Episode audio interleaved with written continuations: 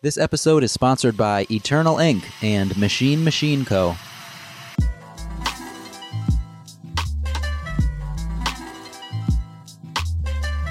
Thank you for joining me for another episode of Books Closed. I'm Andrew Stortz, and this is a very special episode. You're about to hear an interview that was done 15 years ago, and not by me. This is an interview with Lyle Tuttle, that past guest of the show, Taki Kitamura, had conducted, and I had to pull this thing off of cassette tapes. I'm talking cassette tapes, side A, side B, you know what I'm saying, or maybe you don't. A few months ago, Taki had mentioned to me that he had this interview with Lyle that was just sitting on a shelf, and no one has ever really heard it. And he asked if I would be interested in sharing it on the podcast. It was a no brainer to me because that's an opportunity that you don't get every day to hear candid conversation with someone like Lyle Tuttle. I'll share with you now a little precursor to this interview that Taki emailed to me the other day. He says, My interview with Lyle Tuttle. The recent passing of tattoo legend Lyle Tuttle had me reminiscing about the time I visited him at his home in Ukiah 15 years ago. I was working on a book project, one that was never completed, and wanted to interview Lyle about his life and his expert opinion in defining traditional tattoo motifs. I was welcomed into Lyle's home and immediately offered a drink at 11 a.m., thanks to the introductory phone call from Ed Hardy, who was adamant that I get Lyle's perspective. Lyle was the most gracious of hosts and interviewees, and the day will be one I will remember fondly forever. Years passed, and I forgot about the tapes laying dormant in my bookshelf. For every book or project I've successfully completed, at least a dozen fall by the wayside. At least in this case, the tape can finally be published and reach the audience that it should. I'm excited to share this interview on such a great platform and hope that it will provide some comfort for those missing Lyle, as well as an insight into his hilarious personality and vast knowledge for those who never had the pleasure of meeting him. He truly was one of the great characters of tattooing and will never be forgotten. Thank you, Andrew and Books Closed, for sharing this bit of tattoo history. Well, thank you, Taki, because you're the one that's doing a great thing here. This was a really fun interview to listen to as I put this together, and um, it's a little bit all over the place. You can kind of tell that Lyle's rummaging through things in whatever room that they were in and showing Taki a bunch of stuff as they went. And it's just super relaxed. And I think it's a great window into the person that was Lyle Tuttle. So let's transport back now 15 years. So we're going to call it 2004 was when this was recorded on cassette tapes. The audio recording gear that I have available to me now certainly wasn't available back then. So let's cut Taki some slack. So here we go. Here's Lyle Tuttle, The Lost Tapes. Okay, so um, I'd actually like to start just from the very beginning, just born and raised kind of stuff, and go from there. Well, first of all, they called it the, what Precambrian period. oh God. Um, I told this story so fucking many times. I know. I, I'm sorry. I just need to get it. you got to flip flop around. That's I think it's Yeah. some of the reason that you uh, exaggerate in some stories is you're just doing it to entertain yourself. well, like I was raised in this house here, uh huh. and um, when I um, well, it was from the fifth grade, but that's far back. They, uh, if you saw a tattoo around around Ukiah here, Uh huh. it was hot shit. And if you picked up a magazine and and spotted a tattoo or something, it was hot shit. I mean, it was just tattooing was just non-existent. Um, and if it was, people would talk bad about it. Mm-hmm. Even people that wore them. You know, they just sort of maybe been beat down by social pressure or something. Uh huh. Um, I did a, a a small book called Patriotic and Historic and Patriotic Tattoos, and in that I uh, wound up explaining about the syndrome of why people back then that with their tattoos would get turned off on them and be sorry of them and make excuses of why they got the goddamn thing in like almost temporary insanity or something. it's not that way nowadays, but but so I don't know. I was just attracted to it, and it was just. Jack London said that show me a man with a tattoo, and you'll uh, find somebody with a rich and interesting past or something. So it meant when I saw a tattoo on somebody, I knew that somebody had been all the way to Frisco, and it was like it was. A, I, I think of them as travel marks. Uh-huh. I think of my tattoos as drunken Yokohama tattoos.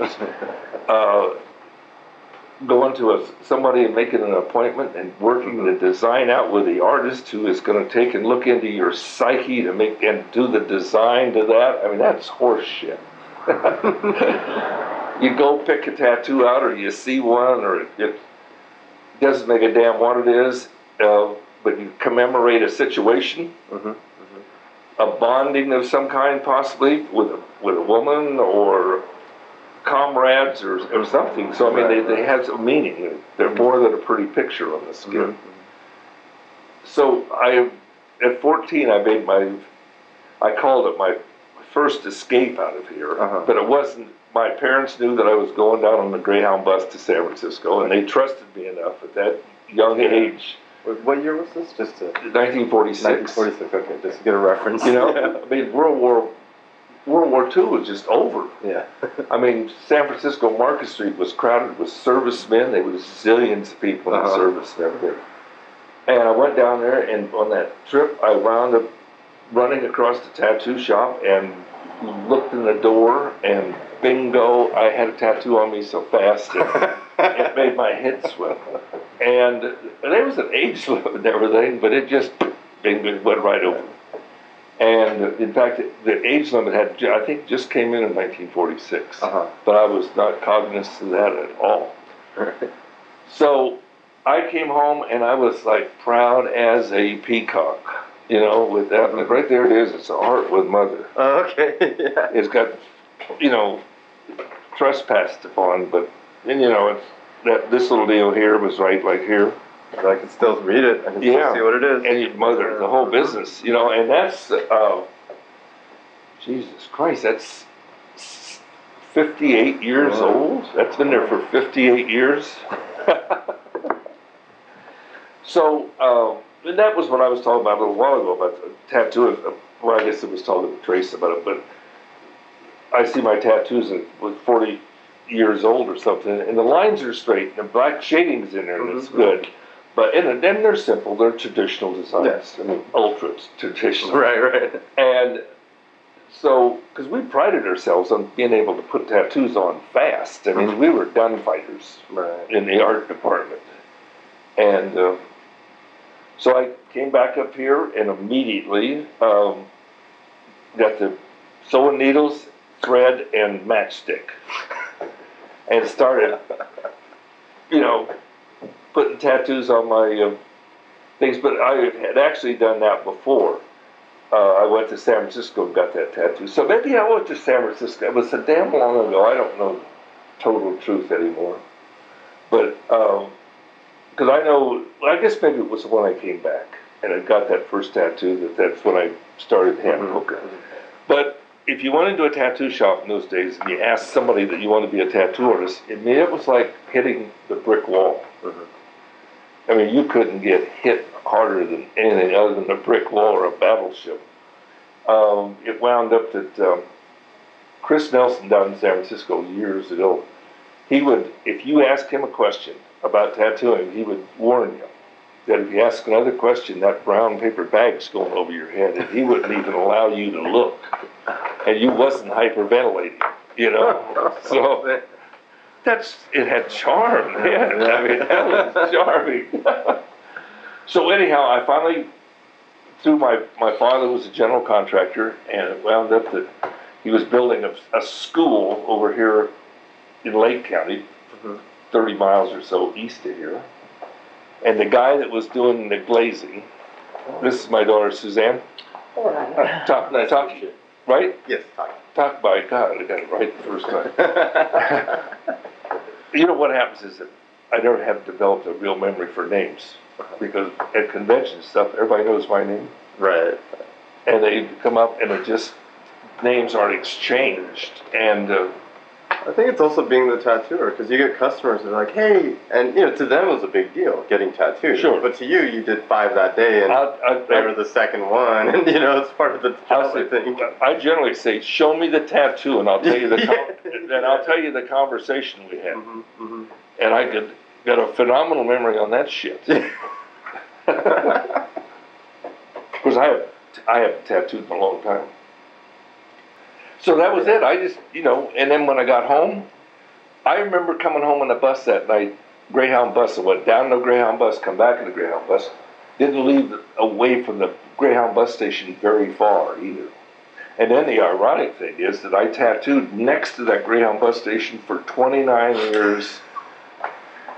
Uh, for 29 and a half years, right next to that bus station, closer to the bus station than the place I originally got tattooed in. But I'm just trying to figure out now that that that was just a new thought of a correlation to time is 1946 I got my first tattoo and then I moved in here in 1960 so that was 16 years later Yeah. 16 No, years 14 years later. 14 years later You would be 28, I believe, if you went there. You said you were 14.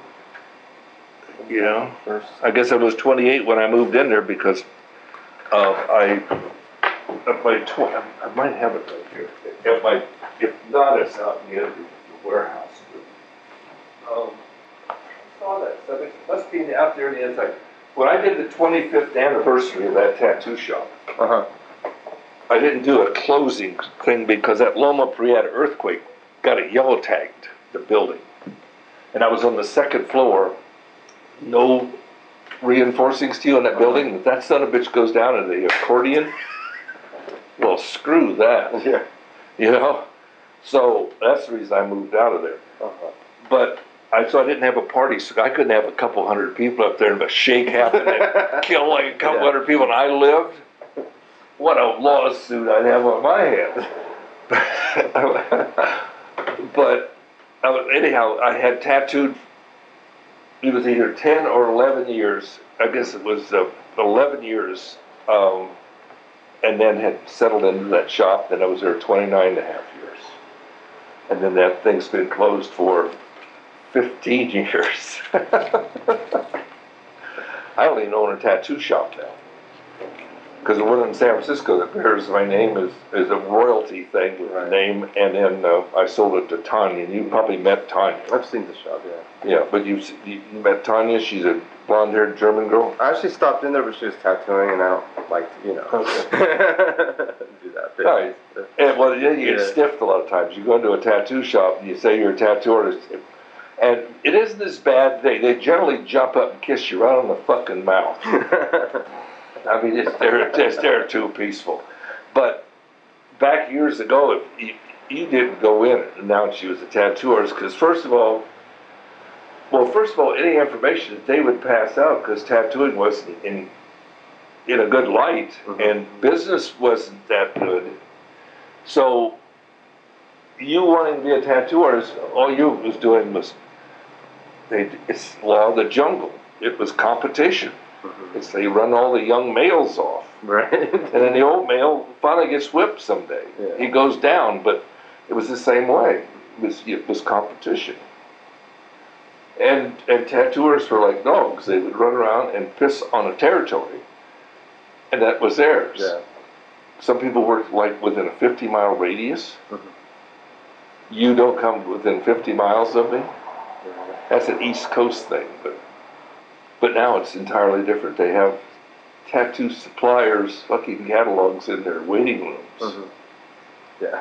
Huh? Well, let's talk about that. I mean, you see everything changing. I mean, you've seen it go. I've seen the whole. I, well, I haven't seen. Yeah, I've seen the whole gamut of I think, yeah. because tattooing from the turn of the century, what 1800s, 1900s, they had like World War One, Mhm. then they had World War Two, and those were bo- booms. Mhm.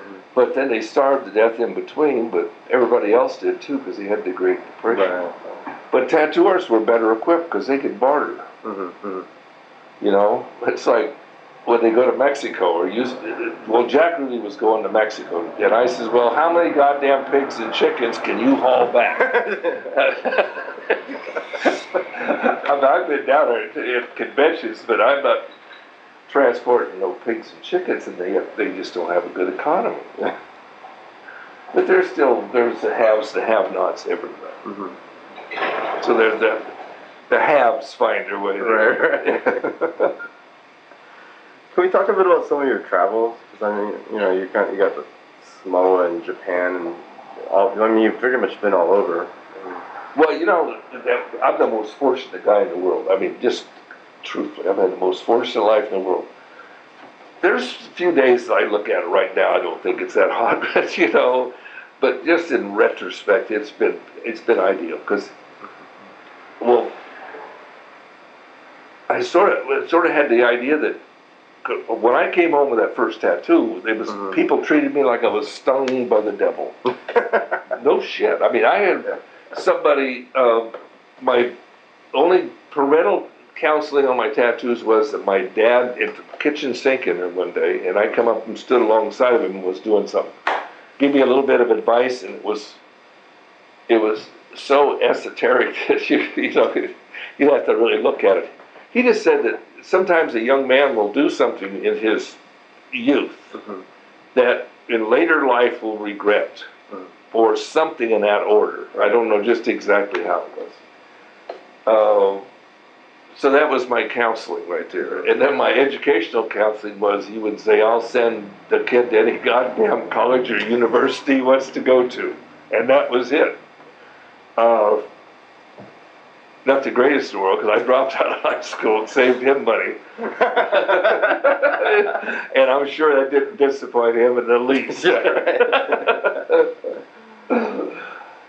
but anyhow, that's a. And then there was a. I don't know even how it happened, but I know one time there was a mother that said something. It was like, and then I told you about the, my daughter's friend. She was up here for the uh, that barbecue and was telling about it.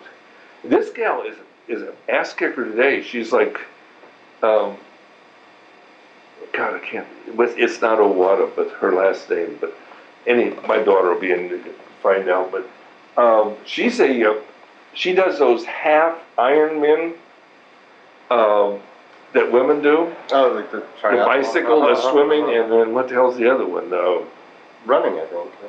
I think it's Yeah. running, and Yeah. she runs. Uh, she was out there just say, "Oh, she's just. I guess she doesn't work. Her husband's a contractor."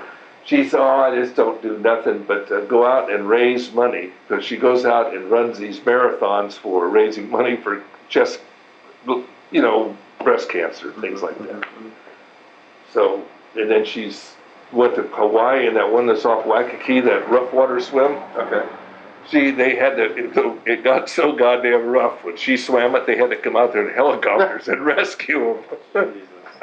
She said she swam for an, over an hour, because I guess, I don't know if it's a built in clock or whatever it is, Yeah. swam over an hour and she stuck her head up out to take a look and she said, I was no closer to that boy than when I started or, or something. Yeah, Last yeah. time she looked, I mean, they was making no progress.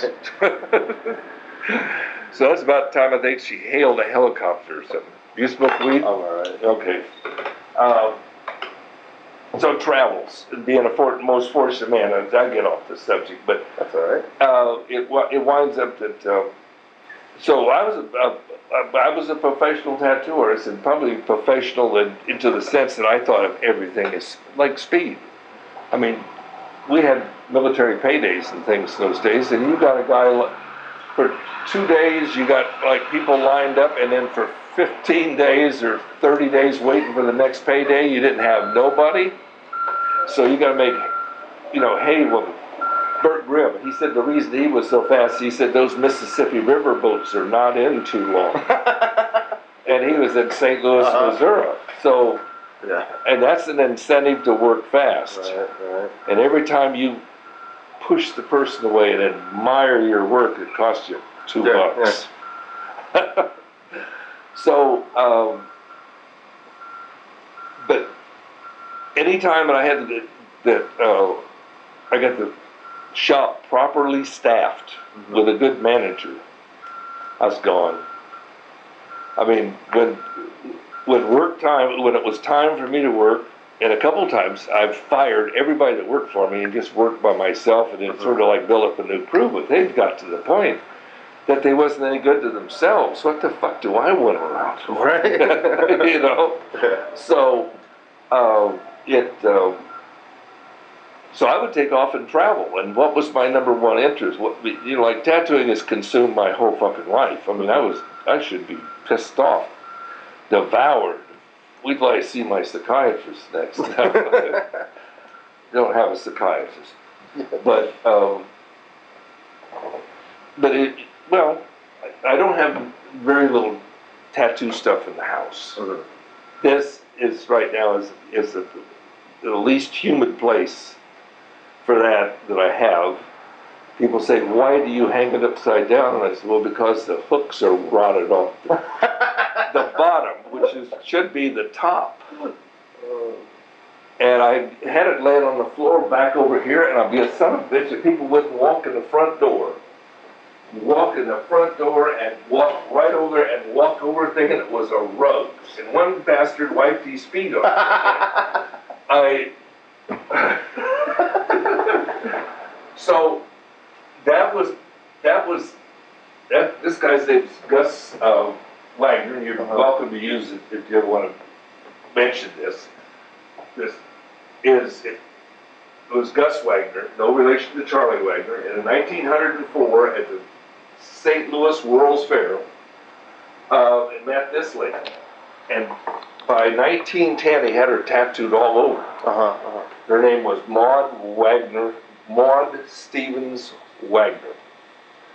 So Maud Stevens was her maiden name, and you've probably seen pictures of her because she'll have a, Yeah. a tiara with her hair up in the back and her sort of a real stately looking woman. Mhm, mhm.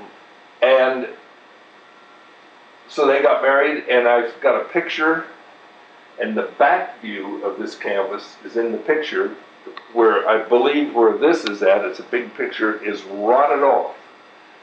And it was in this same water damage. It was stored in a house in Kansas.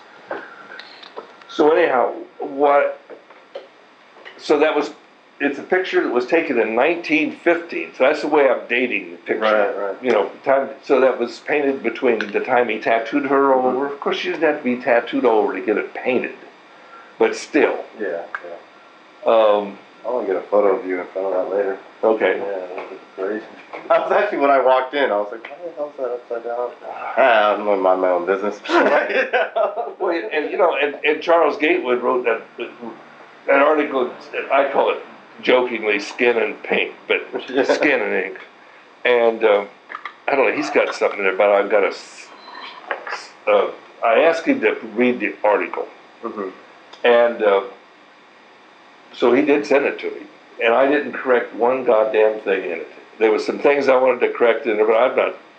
They were such little mistakes, and don't make them big rat's ass to me, and I don't want to be a no prima donna. Yeah, yeah. I could have said something about the some sense of humor or something that he had, but I thought, well, he thought it was funny at the time, and it, it, he's not scathing me, really, you know, not because they can. The hell's that guy's name? It's an Englishman. I got a joke about I'm bisexual. If I can't get it free, I'll buy it. You know, this guy writes the goddamn thing in the interview, but he just goes down to that Lyle states he's bisexual and ended the paragraph. the motherfucker. Great. So I, so I, so I called him up. I said, "Look, at I said, if I, if I get hit on, I'm sending them to you." Yeah, yeah. And then also, um, it's coming out in a German magazine. You told me. Now I want it corrected before it goes to Europe. go to Europe, right? Yeah, yeah. And I, I have never, nobody's ever said a word about that. So maybe people don't read that shit, or I intimidate them, or whatever it is. I get it. Just, I went and spent the weekend one time with uh, Sid Diller, Okay. Sailor Sid, Sailor Sid, yeah. Houston, Texas. I think it was like '86 or something, and I had screwed around not making reservations. That I usually think that I'm little Lord Fauntleroy, and I can go in and the promoters will have a room for me. Right, know? right, right. wrong this time. And so I wound up, and I uh, it was a Thursday night. It was dead. Tattoo conventions weren't the big things they are today. I'm going to Pomona, the world's largest tattoo convention, in like a week and a half. Right. And um, so I said, well, I'm going to have to get on my horse, and te- we're in Texas, and ride down the road here and get myself a room because they're out here. And so Sailor Sid says, well, uh, there's two queen size beds in my room, and but you probably wouldn't want to stay with me. And I said, Sid, you're a gentleman. It's, I remember saying that back to him. So we sat around and talked for quite a while, and then everybody started splitting. I said, "All right, Sid, let's go start some rumors." so I spent the weekend with him Yeah, up yeah. there. The words "sex" in any form was never mentioned in that room between us. I mean, it was like, you know, we both skirted the subject, I'm sure. And he was so happy that I stayed with him that he wouldn't take. I offered to pay him like Yeah. in the weekend my half. Yeah, yeah. And he, he's, oh no, don't worry about it. But I got hit on by three guys that week. One of them was at Dr. Lemus. I don't know. He's the guy that pissed Ed off so bad about turning, the starting that, um, putting out a book about tattoo facts Oh, a long time ago in the uh-huh. early 70s and sort of quoted Ed or something. oh, okay. And uh, so Ed quit tattooing him, and then Raven picked him up and started tattooing him. He was a hmm. doctor. His name was Lemus, L E M E S, I think. Hmm. Well, he hit on me, but I mean, that was, I probably hadn't noticed, but it's when they quit hitting on you, the time that you want to start worrying.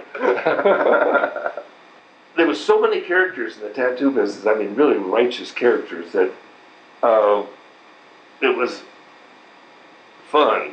Mhm. You know, now I guess maybe those characters are there, but they're off with it. Um, I don't know. I just can't, hard to warm up my friendship with a guy that's wearing uh, that that uh, skateboard pants.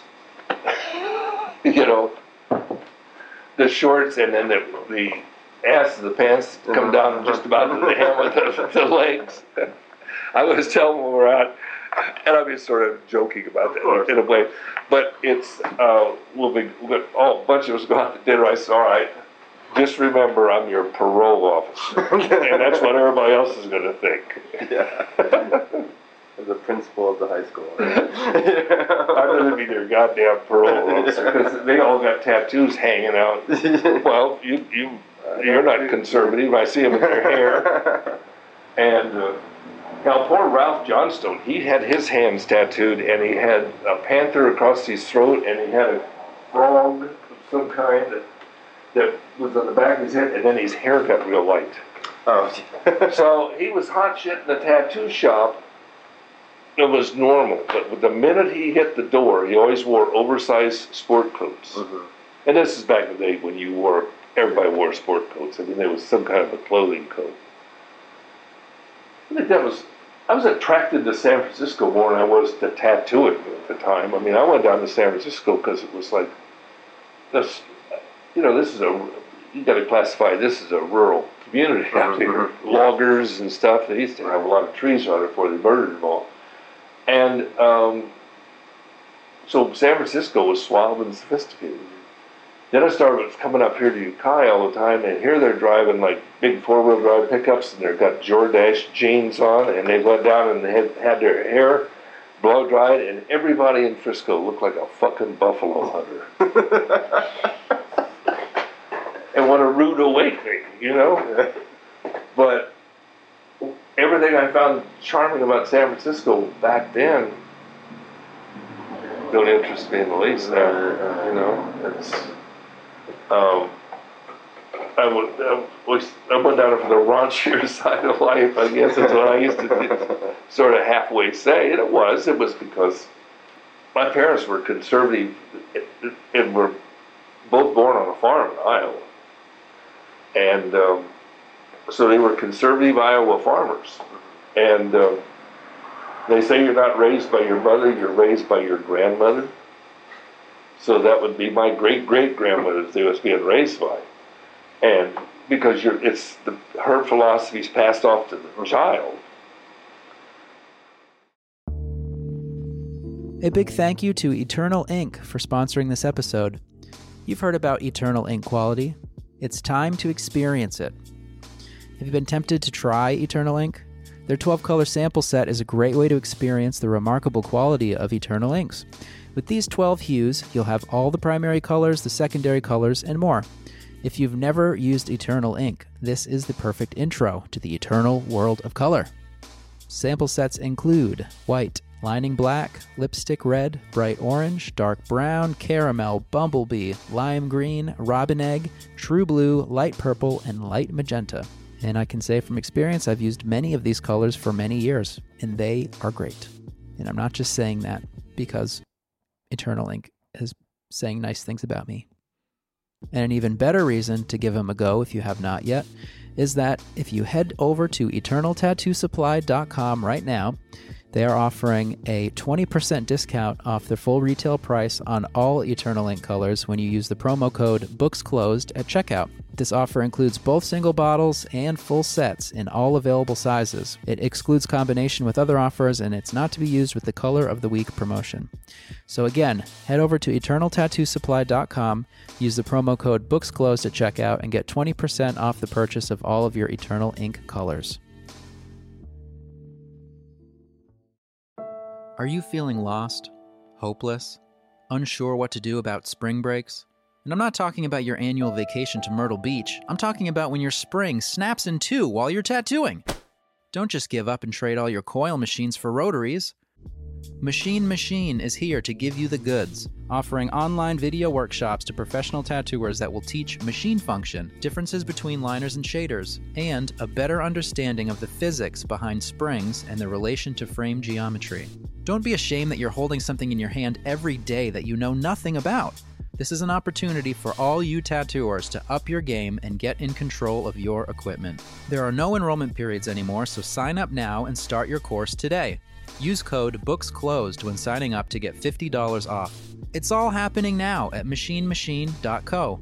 Don't forget to use coupon code BooksClosed for $50 off and stay up to date with course information by following at machinemachine.co on Instagram. So, but the let me go down there at 14 was quite a deal. Not to raise holy hell about me coming home with a tattoo. My mom said, "Oh, I saw that uh, because I waited for it to heal up."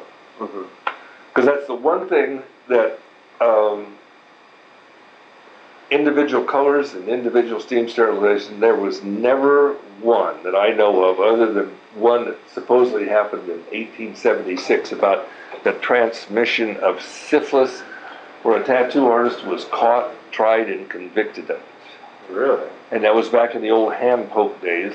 And the guy, they had the habit of wetting the dry pigment was saliva on the needles. Uh-huh.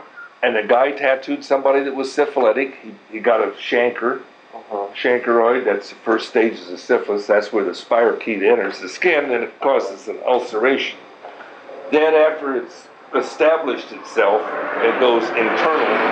Then that chancroid will heal up. And uh, so he's sitting there, I guess, putting it right in that ulceration Ugh. and hand poker. Uh-huh. And I don't know, I've seen it in print, but it wasn't actual print of the day, like a newspaper or something. And it's been quoted many times, but I, and I'm sure that it happened or, um, well, everything in the world's happened at one time or another.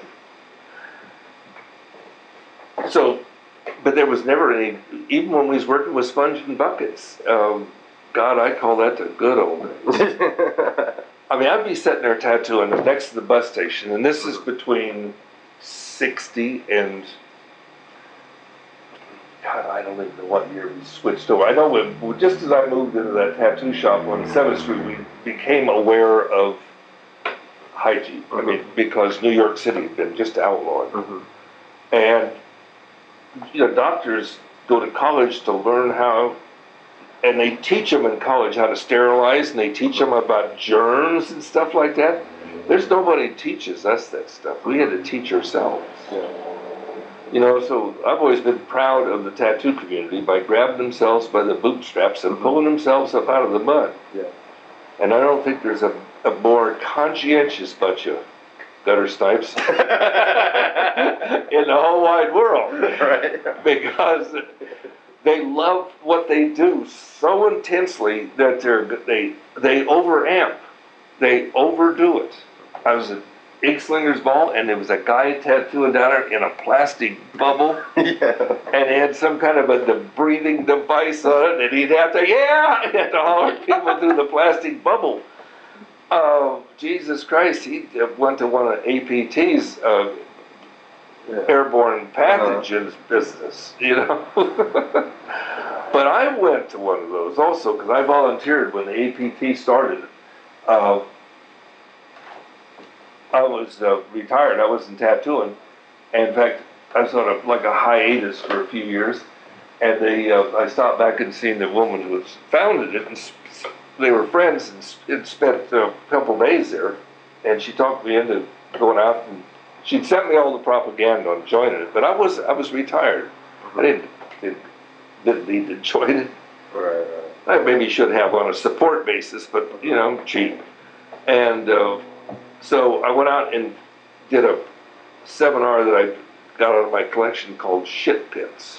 And it was a slideshow on just foul operation, or the way it was before. It wasn't foul then. Right, right, right. No rubber gloves. That's the last thing that we did. Now to think about that, that hand right there has been under zillions of goddamn rotten armpits. you know, I would like to. I was going to do a cartoon one time, and it showed a guy, a tattoo artist. He's so the customer would be here, and he'd have his hand out like this, and the fucking hand is just gnarled, gnarled and black and smoking. And he said, "What kind of deodorant are you using?" Because so there was no big tattoo ep- epidemics and everything else. Those were the good old days. It'd be somebody, I'd be tattooing somebody, somebody running, gotta, I gotta catch a bus in ten minutes. I'm gonna be busy for a half hour. God, it's only ten minutes. And I said, get under here, and I Yeah. just, I, oh, I just go ahead and put a line on there. I I've generally always established a contour line, you know, fore and aft, and then always a center line. Because being in a hurry, and if you don't establish that center line, you can get in trouble. People talk about freehand tattoo artists.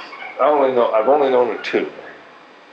Um, I knew well I know of another one supposedly, but he didn't work freehand.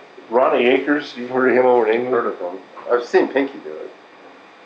Well, now Pinky would be a third one, but I haven't been around Pinky that much. He's actually he freehanded on me. Okay, well, no, uh, Yeah. a, a, a dragon or something. Tiger, yeah. Dragons Okay. and tigers. Yeah, yeah, that's no, art- that isn't artistic talent. That's tricks. But yeah, God, I mean, Pinky, I, I don't know where the hell we got together at, but we flew on the same plane to, uh, no, wait a minute, maybe we did, was, yeah, it must have been the same plane. The same plane over and back to Italy. uh-huh.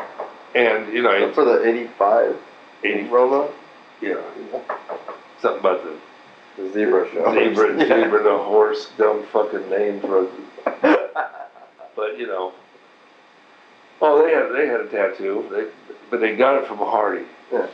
In a private appointment. You know, they, they didn't have no drunken Yokohama tattoos.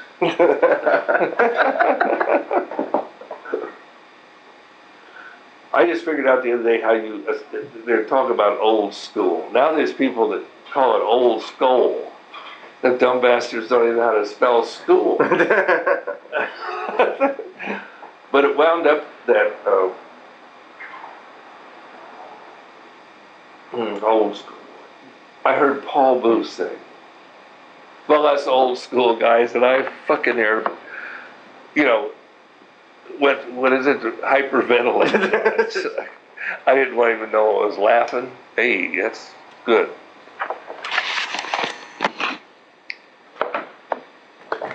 I'm a cherry. I have got, the reason I went switched over, this is a transitional computer, a couple years old. Blue cherry. And it was going from one, these are the best, those are Bings, I don't know what those are called, Lamberts, I think. But those, eat those red ones, I've had a bunch of them. They are the best. The Bing is like, it's meaty. Mm-hmm.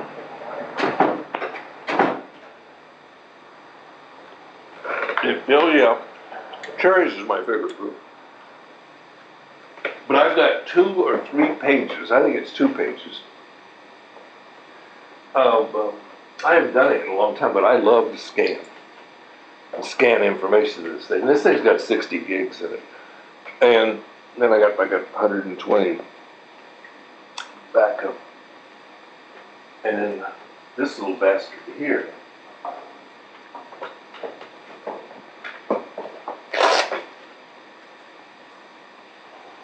That's 60 gigs Firewire. and you just plug the bastard in, and uh, it just automatically starts backing up. It just backs everything up. But I'm now getting the dialog box. I haven't got much memory left in this, but I don't know what I want to give up. But I was going to show you some of my shit pic, shit pic, Mm. shit pit pictures. and then I've got a bucket that uh, I bought a tattoo. A guy went home one time from Monterey, California. He went home. While he was home that weekend, he died. And so I, got, I knew the guy that ran the arcade he stuff is, and he said,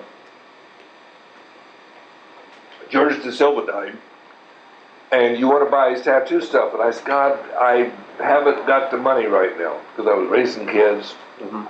Making house payments, you know, I fell into of crap like everybody else.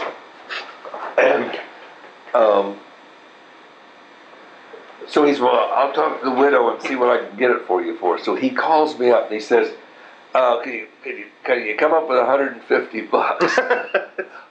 I got like 22 tattoo machines, all the flash off the walls. I mean, God damn, it was a travesty.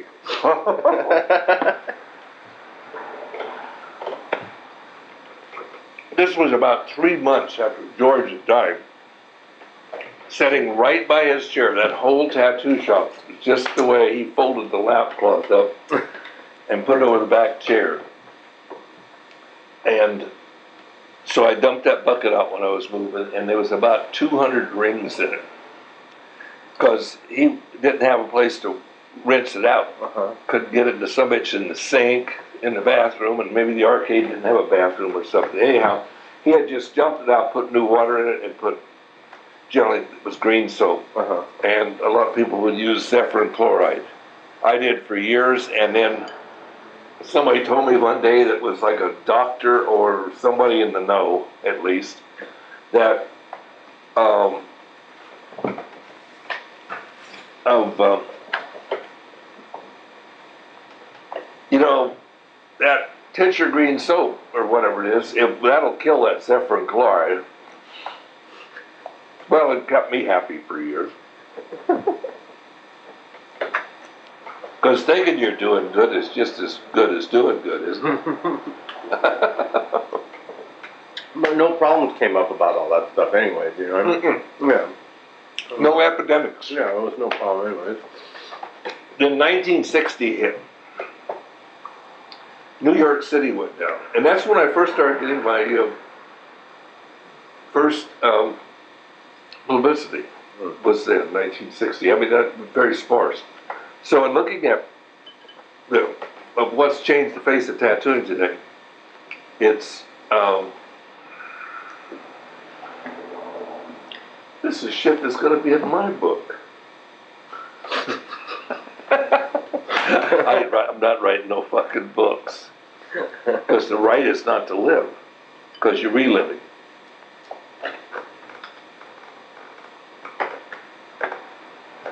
At least that's my excuse. or the, my other answer is no content. no content. What the fuck you want to waste your time on that for? The first time that tattooing ever, ever, ever got goddamn worldwide mention in the press, in the media, was when New York City went down. The five boroughs in New York City was outlawed. The homologous serum hepatitis B was they're up to H now, or something like that. But I remember they used to call it. You never heard the word hepatitis. It was yellow jaundice. You know, Yeah. and um, so got upset in San Francisco. But it, you know, you're thinking about a domino effect, and I'd be the last guy they took out because I'm probably the furthest westerly tattoo artist. Other than if somebody was in Alaska, they there was nobody up there then. But um, so everybody got in and they started looking in their own direction. There was no communication. Mhm. There was no nothing. But what happened was that, that so that press started at the top and trickled down instead of going up the other way. And um, so I guess news editors or something in local newspapers would send some reporter out to dig up some more dirt about these tattoo artists, and they'd go down there and run across Doc Forbes at um, Vancouver, media friendly, really media friendly. I was in San Francisco, media friendly. You know, very few tattoo artists were. Right, right. So that now you started getting locally some an article that's done on sort of a, a personal interest basis mm-hmm. instead of like you know because that reporter goes back and he said, "God damn, there's a story there," you know, and we'll. So that's so tattooing is so powerful that it turned a negative, a heavy negative, into a positive.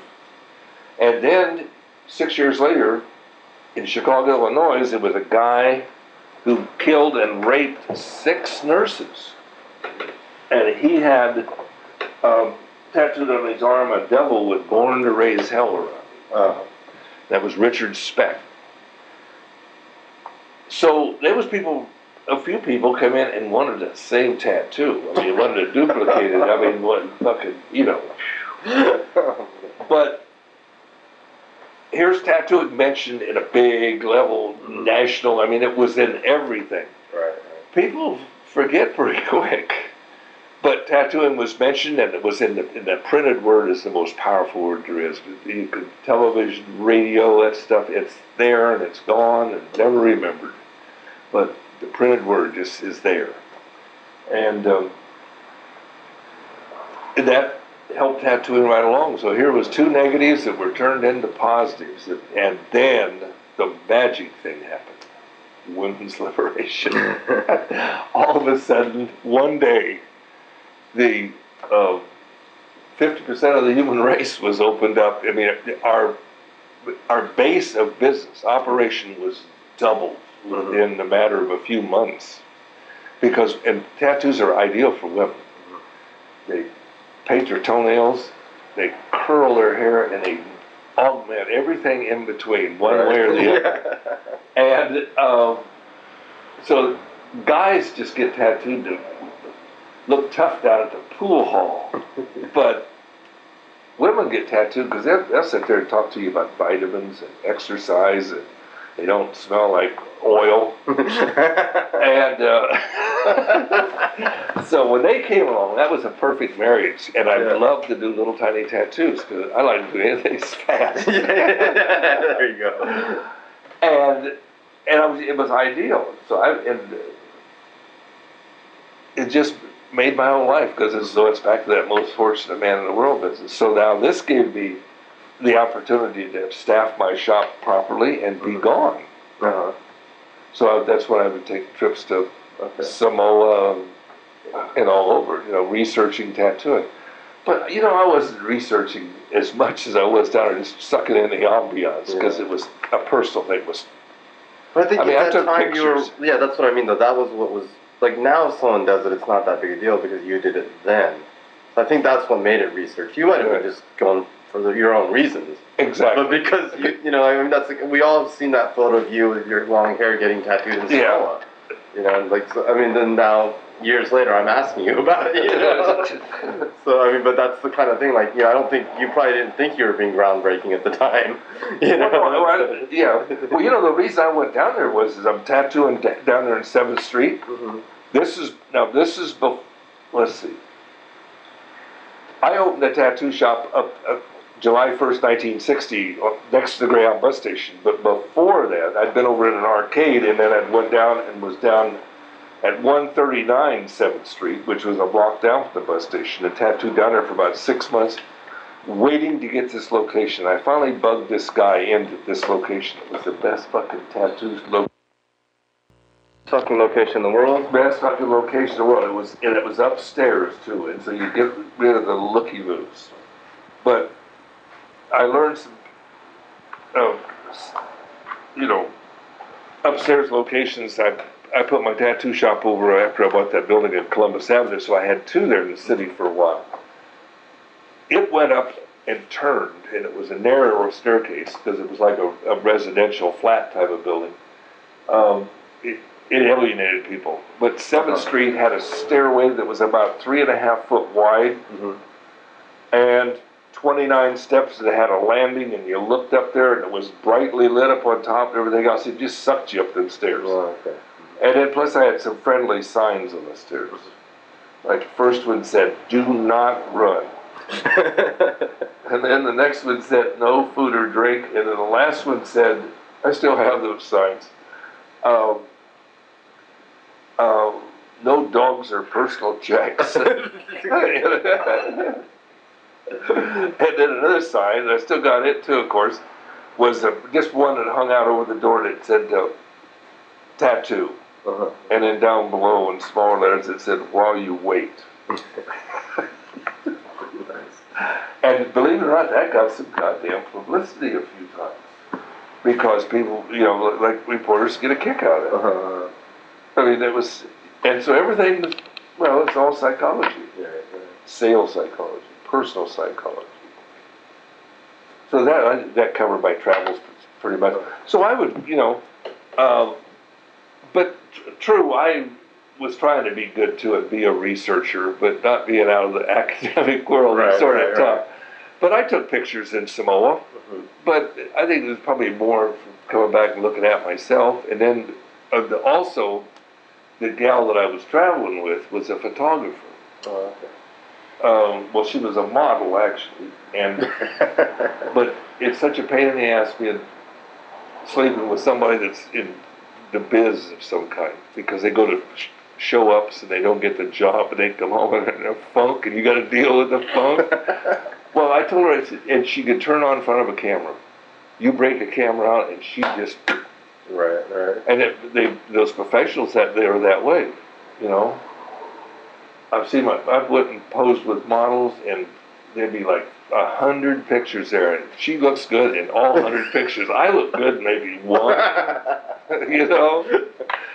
So anyhow, I, I said if you can turn them on, if you can turn on in front of the camera, why can't you turn them on if you're in back of the camera? And so she's become a well-known photographer. And um, so I had her with me, and she's about that big around anyhow. right. And them Samoans say, send her home. We'll fix you up a real woman. yeah. they just thought I was a, my taste in women. I was just a dork. Look, look at this guy here. See? Oh shit, you got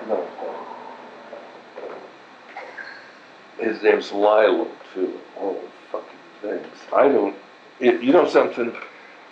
I'm such a dinosaur. Everybody says he's such a nice guy and everything else. I think he runs a framing shop in town. I absolutely run when I see him. Because I that, that tattooing on the face bugs me. I mean, it's there has to be some type of insanity there. I'm talking about where I came from, my time and space. Mhm. Nobody else's. I'm only Right. speaking for myself. We're only products of our Yeah, environment. yeah, of course.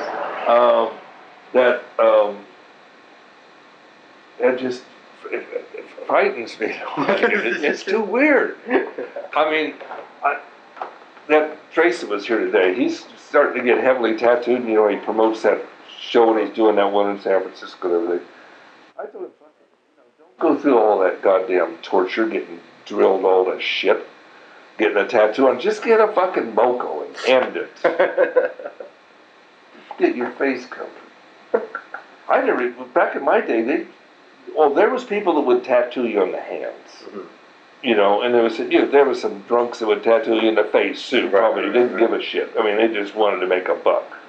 But to be a tattoo artist, you got to have a conscience, and um, or you she really should. Yeah. And because you know what you do to people lasts them a lifetime. I mean, you're altering their fucking life forever. Now with lasers, but I guess a laser hurts about ten times worse. It takes a long time, costs. And I can't, money. I can't visualize anything hurting worse, ten times worse than a tattoo. I mean, that must feel fairly bad. and it depends where it's at. It's all hooked to the same central nervous mm-hmm. system, but god damn, there is some spots that. Yeah. Oh, Ed was going over there to have Horiyoshi the second tattoo on him, and I told him, well, first of all, and I'd watched him tattoo. uh-huh. I says, first of all, you better give that old turd that tattoo machine tuning lesson. Because he had square, he did goddamn gorgeous work. right. But boy, he put people through the numbers. Because they was paying, he had a young Yakuza in there one night that was laying down. He had a butch haircut, the whole Yeah, business. He had a finger that was all scabbed on the end. he was a fuck up in some direction Right. and uh, he was laying down and he was going up here and the muscles in that guy's back was actually rippling trying to get away from that goddamn needle huh Yeah. and i mean this was a tough kid that was Right. laying there too but uh, so because they had taken square back joneses and thrown the dual coils away and they had put in goddamn ac solenoid that the type that has a it's like a W and the one coil fits over the middle leg, right? And then it had a uh, a uh, jury rigged uh, flat spring on it, and then it had a uh, uh, and it's AC, and so to keep from hysteresis from heating it up, they they use laminated uh, cores and laminated armature bar. Well, it sounded like as bad as a Cindy Ray machine. And they just, they run, t- well, it's the same thing. Alright. And, and believe it or not, that when um, the Australian Natural History Museum uh, wanted, they, Cindy Ray was an Australian girl, and uh, was a figurehead for a, for a tattoo empire in the 60s. And uh, so they had, they also had a supply business, and they had these Cindy Ray machines. Well, they wanted to have that and a power supply in their show in Canberra. They couldn't find one of those in Australia. Now Tony Cohen did, but he said I told him to buzz off or something. He wouldn't lend it to him. But in looking through all the records, and everything, it was like they most of that stuff had went to Japan. Hmm. So there might be some over there buzzing around in Japan yet. But I'm sure those. I mean, goddamn mechanically, uh, you know, astute people. So I'm sure that they're running some top of the line stuff over there, but not. well, I haven't been over there a long time. But I know that Hardy fucked Nakano. what a he ah damn he tattooed me. Uh-huh. Um, well, he went from. It's not much. It, it, it ends with 85 down here, and it says, Oh yeah, I can see the yeah, I can see the Well, you read- Sandaime Horiyoshi right here okay, in Japanese. and then made made in Rome, oh, made in Rome 85, okay. because he was doing mantras. uh-huh. So I told him, through his interpreter, because at that time, if he's speaking English now, or a little smattering, It's looking a little now, so back then it must have been next to nothing. Oh, yes, totally. And I can Yeah. speak a little Japanese, but Right. I got to be three quarters full of sake to start holding halfway conversations, or a few tequila and grapefruit juices or something. Right. But um,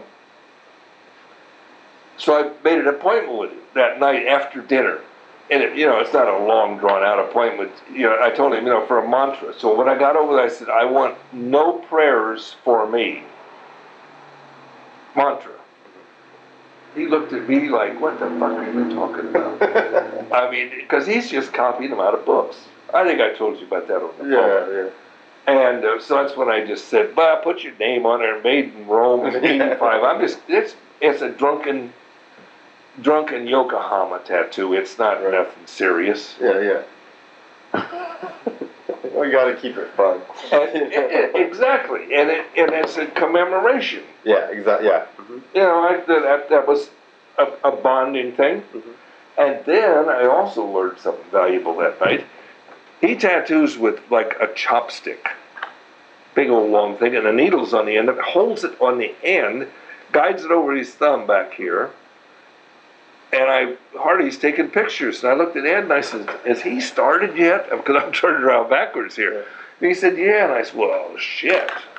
No wonder they get tattooed all over." Because it wasn't bad. Of course, imagine if you lay there for four, five, six hours or something.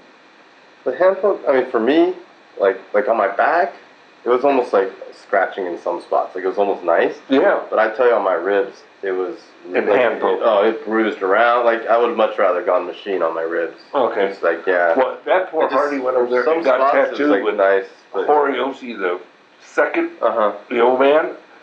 Uh, 26 hours. 26 hours. So Hardy, you know, he's tougher than hell. yeah. yeah, I talked. We talked for about a half hour the other day when uh, Uh-huh.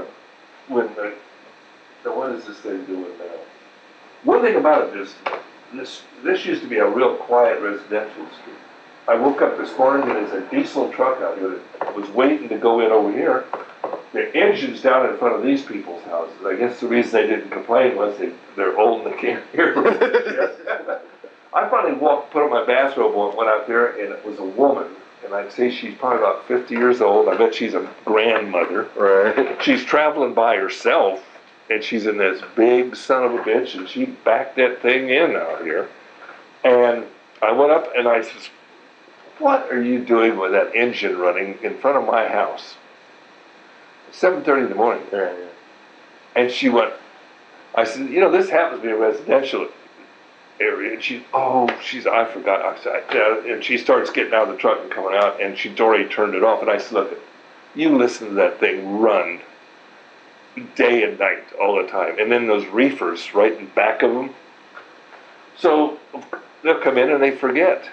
And then she started following me up the goddamn sidewalk here, like thanking me. You know, and I say, hey, everybody's got to sometimes we forget. Everybody's got to get along, so you know. But it was really funny. Flabbergasted. I went out and admon- admonished her lightly, and then took it so easy. But what they getting getting excited just generally fucking gets does you more harm than it does anybody Yeah, else. Always, always. I was going out of the hotel back in Philly, and R.J. Rosini used to get drunk, and he was checking out a hotel. I don't know if he was drunk or just being um, himself. Anyhow, he's beating on the counter at the hotel clerk saying, "You don't know who I am." So I hollered back, "Who the fuck are you, R.J.?" Uh, then I got the R.J. Rosini Award, Vancouver, Washington this year. oh yeah. So I said, do I have to be drunk and obnoxious for the next year until somebody else gets this thing? Because he didn't die at that convention. So I told him if I die this year, it's going to fuck your convention up. And you're not going to be getting anybody in over about 25. They, they, he died over that weekend. They got that R.J. Rosini Award together so goddamn fast that weekend they give it to somebody. I'm the second recipient of it. and he died a year ago. now that's fast action. yeah. Because you think about stuff, and it was a good idea, but Jesus Christ, what an honorarium. I used to do this book, um, a, let's call it a pamphlet. Tattoo 70, have you ever saw that? The little historical thing, journal I put out. Uh, what do you want to call it? Anyhow, it's more of a pamphlet size, so I was not a writer, or, I was a pamphleteer in Thomas Paine. And um, that's the first 11 issues of it right there. And uh, so anyhow, had, they all had 44 pages. It's a long story how it got to be that size of format. Um, I had this one page left, and I had to get something on that page, and it, well, you can tell I suffer with horror vacui. That's every goddamn. That's just a gag, an abhorrence to uh, to a open space. So anyhow, that's. Uh, I had this one page. I didn't want to waste it frivolously because I only had 44 to deal with. And Mary Jane Hockey calls me up and says, in the morning, says, Julie Gr- Grimm died last night. And I says, good. I don't what to do with that, that page. She's always giving me the raspberries about saying that. but I was relieved, man. I had something to do with that page. and it's in there. That's a little, uh, uh, see. I don't know what's that exactly, but I'll show you the ad that I'm talking about. It was, uh, I went down, I took the 11 issues. It- Well, this is 10 issues, I think. And- But I did 11 altogether. And it ceased being fun. I can't do anything unless it's fun. Um, this must have been a goddamn bad news day here. I did the whole page with her. And she's, I guess she's mentioned here.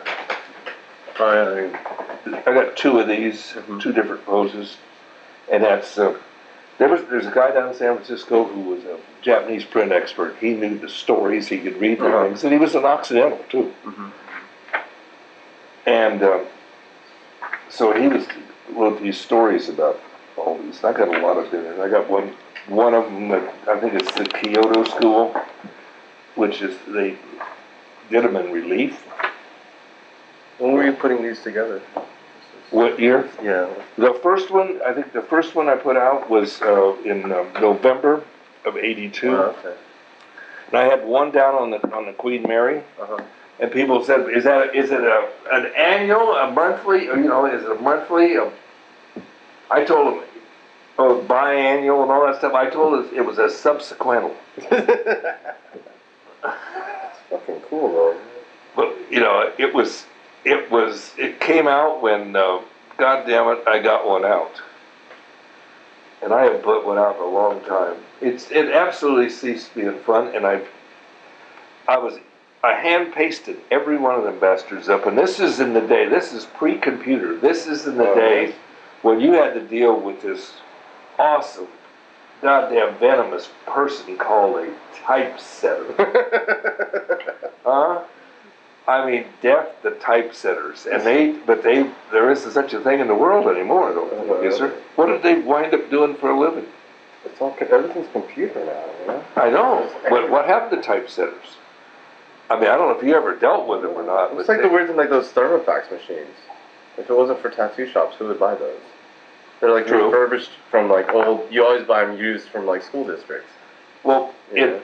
in in '95, I went to the, the one over did that Moscow convention, Uh huh. and I I wanted something that was unique for a business card or something. I dislocated my wrist this year. I had to get that ring cut off, and it was for some reason the finger's swollen up today, and I'm just sort of spreading it. 'cause- Okay. And I went to the doctor that operated on it yesterday, and, and he was monkeying around with it.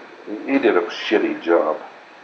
God damn, I just he's most of the doctors up here are seven day Adventists. I love it. I cuss. I'm the worst guy in town when I get around them Jesus jumpers. I cuss. Just I don't. It just it, it just brings it, it. They bring it out of me. It's, it's their fault. I, what the hell did I? I took these to, to a convention somewhere, and then I went to another convention, and I'd lost them by then. So I went to the. I had them on the Queen Mary. That's my 2004 business card. It has my. It has my email address on it. Um, That's the, funny. the year that it was put out, my snail mail address, my cell phone number, and my sexual preference. People, where, where? I tell them, That's funny. it's that Libra sign. so keep that. Wow, thank you. And everybody knows where my business card's at. yeah. So anyhow, I wanted to something. Well, this was at eighty, was at ninety-five, and I didn't start using these till ninety-six. Uh, So I needed something, and so I was out here at the flea market. and I'd never seen them before, and there was a things called Pogs. oh yeah, yeah, yeah. They had just quit using them goddamn bottled milk, and they're thinking, God, we can buy all this equipment. What the fuck are we gonna do with it? So they invented the game Pogs. so I would take the Pogs and just I bought a whole raft of them, and you can get them skulls and all that stuff on them, and I just rolled them over and just autographed them and put the date, put Moscow, Yeah. and handed them out like souvenirs. Yeah. And then I went and bought some metal ones and took a vibra tool and engraved on the back of them with my signed it and put the date in Moscow on it. And he handed those out to, you know, special people. Like the premier of Russia or something. Didn't get one because the bastard didn't show up. You're gonna see them things on eBay. People gonna be bidding on them. Well, Lyle Tuttle, signed Pog. I, know, now that would be something, huh? I bet you it's already on there by now. I, yeah. I once in a while, well, I go on eBay every day, and once in a while I'll go up on, and I'll, I'll put my name in, but then I, I, I do Tuttles Uh-huh. because I collect uh, stuff that's manufactured by Tuttles. I think that's the height of must be the height of goddamn egotism. Isn't it? I'm collecting stuff that's but it's it's it's not a a totally rare name. Mhm. I mean, anybody everybody's heard of a Tuttle somewhere along the line, but it still isn't that many Tuttles Right. running around. And then when I was a kid, there was a woman across the road, and I was was preschool. They didn't have kindergarten in those days, but it's first grade you start off. And her name was Lyle, spelled the same fucking way. And you know, even the the testosterone hadn't even started to pump yet, but you know that sort of hurt my feelings. and I remember telling my folks one time, "Why didn't you call me Billy?" or some goddamn thing like that. But then it proved out professionally as an ideal name. Just uh, couldn't get anything more middle America. right. Country bumpkin. Well, it's got a good ring to it, but, you know. It does. Well, I, I You know, that. Easy to remember, and you know. Like, You know that. You know. You know the girl that uh, I was telling you about that was the model type. uh-huh. Her name was Robin Ryan, her real name. So, and we lived in Hollywood together. Lyle Tuttle and Robin Ryan. And I mean, it just, SLA just two big phony names. You know? but I knew that it was a wiener when uh, someone asked me what my real name was. One time, and I've been asked that before. So, uh, uh, but the first time that somebody asked me, that, it sort of set me back. And I thought, well, you know, hey, maybe. now I'll say, well, you know, my real name, because 90% of those rumors out there about me, I started.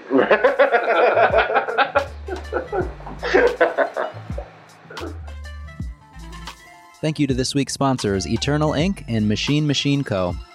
And a huge thank you to Taki Kitamura, who provided us all with this fantastic interview with the late, great Lyle Tuttle. Now, this is only the first part of this interview, so if you check out this week's extended episode coming at you on Wednesday, you can hear the rest of this conversation. So if you were into this as much as I was, there'll be more on Wednesday. If you're inclined, let Taki know how much you enjoyed this interview. All of his contact info will be in the show notes. Or head over to State of Grace Tattoo with a lunch or maybe a bouquet of flowers to show him your appreciation in person. I'm Andrew Stortz, and you can follow me on Instagram at Andrew Stortz, S T O R T Z. If you want to keep up with the show, booksclosepodcast.com. It's got it all with videos and photos, everybody's info. You can even buy some merch because it's holiday season. And if you know someone, even if it's yourself, who loves this podcast, you can buy a shirt or a pin. or something. And that's a great way to support the show as well. So thank you in advance, my friends. So, like I said, don't miss the rest of this Lyle Tuttle interview this Wednesday on the extended episode 29. And other than that, I will see you all again here next time.